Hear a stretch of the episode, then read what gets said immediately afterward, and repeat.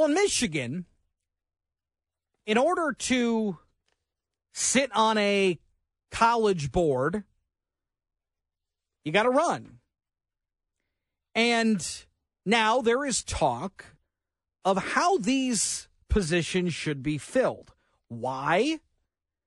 Because at, up at Michigan State, MSU trustee Brianna Scott called on the chair of the MSU Board of Trustees to resign, Rema Vassar. Scott is accusing Vassar of bullying, violating codes of conduct, and misusing her power. Vassar says that Scott's allegations are a hit job. Well, now there's some discussion on how these positions should be filled. They are elected positions currently, and they are political positions currently. Should they be? Well, lawmakers are now weighing the idea of overhauling how these boards are filled. There was a closed door meeting, according to reports.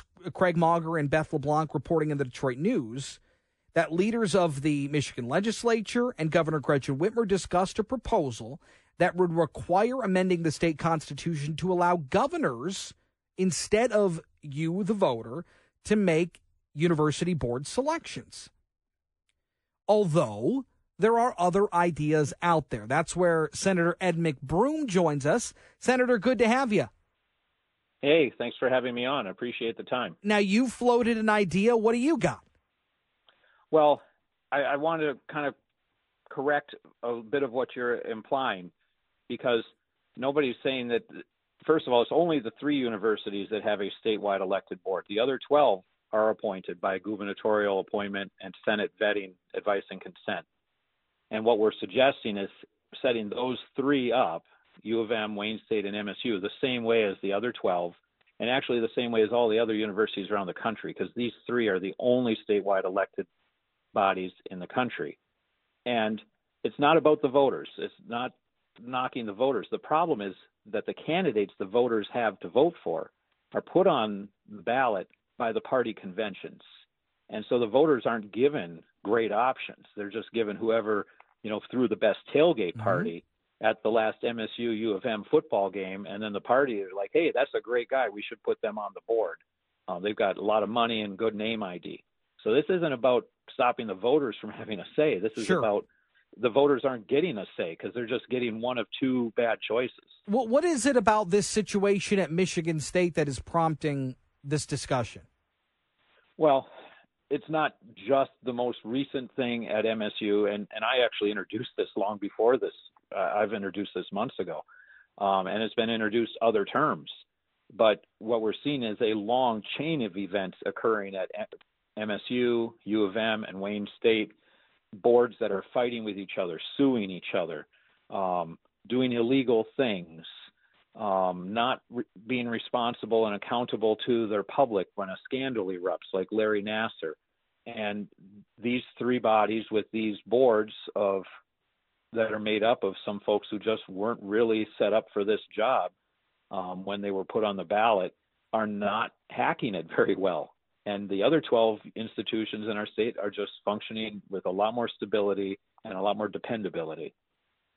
So, as I understand it, your proposal would uh, allow the governor to appoint board members, but through a recommendation process through the Senate. Is that right?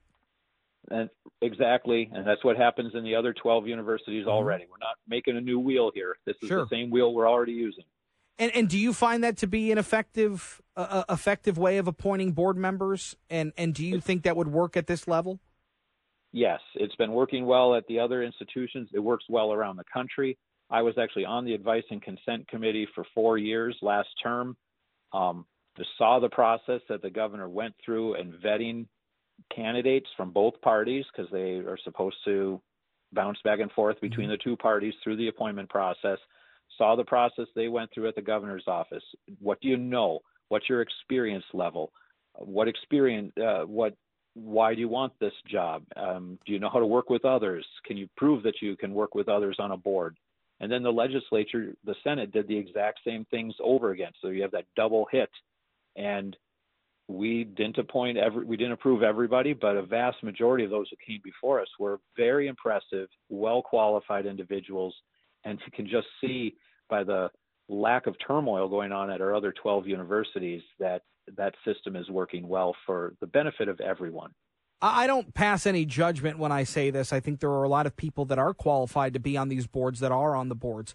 But th- through the system that you're talking about, that you go and appoint other boards, uh, other people to boards around the state, outside of Michigan, Michigan State, and and Wayne State, do you find that that those appointees are highly qualified for this job? Not just in the sense of working well with others, but in the the, the sense of education, higher education do you find that they're they're more equipped to handle those kinds of issues? Absolutely. Um, you know, and it's not that every one of them has a, a postgraduate degree. They don't all, but sure. they come to you from different walks of life. Many, some were in the nonprofit sector, some were in healthcare. You've got universities that have healthcare programs. You've got ones that have law programs. You've got ones that have natural resources or teacher programs. And you can see the governor and the legislature work together to make sure that these boards reflect the needs of those various institutions, find the best possible candidate for that job, plug them in, and and and let that university grow and and and develop and mature in a great way under good leadership. You mentioned that that this has been you you, you introduced this a couple of, of months ago. It has been introduced yep. in the past. What is the appetite for something like this now as we stand today? Well, I think that with the ongoing turmoil that we're seeing at MSU and, and fairly recent recollections at Wayne State and, and U of M, that there's more appetite now for it than there's ever been before. Um, I'm been in touch with current board members, with many members of the public uh, and the media who are all recognizing this, and especially coupled with my other resolution to subject the universities to the Open Meetings Act to make sure that the media and the public have access to documents and they can look into these things and the handling of issues uh, for themselves. I think we, the time is really ripe to do these reforms and to make our most prestigious public universities prestigious again and not plagued with scandal and, and disorder. Do you feel like this is an area for, for, for some bipartisan work here between Republicans and and the Democrats uh, that control the House and Senate and, and potentially even the governor's office? Absolutely, and it would have to be because we have to get two thirds majority votes in both chambers in order to put this on the ballot for the voters to decide. So it, it's going to have to be bipartisan. Is there is there a, a potential of this happening before before maybe mid November rolls around? I think that it's possible that one that the Senate could take up a hearing and maybe even vote before we um, adjourn, but most likely it's going to bleed into January, February of next year. Mm. Uh, Senator Ed McBroom, keep us up to date on this. This is good stuff. We look forward to hearing more about it. Thanks so much for your time and interest. Yep, Appreciate you, it. You got it. That's Senator Ed McBroom joining us on this potential new legislation that would turn over to the governor and the Senate some power in making sure that those who get appointed go through the uh, a, a certain set of standards that would be handled in Lansing. Got to take a break.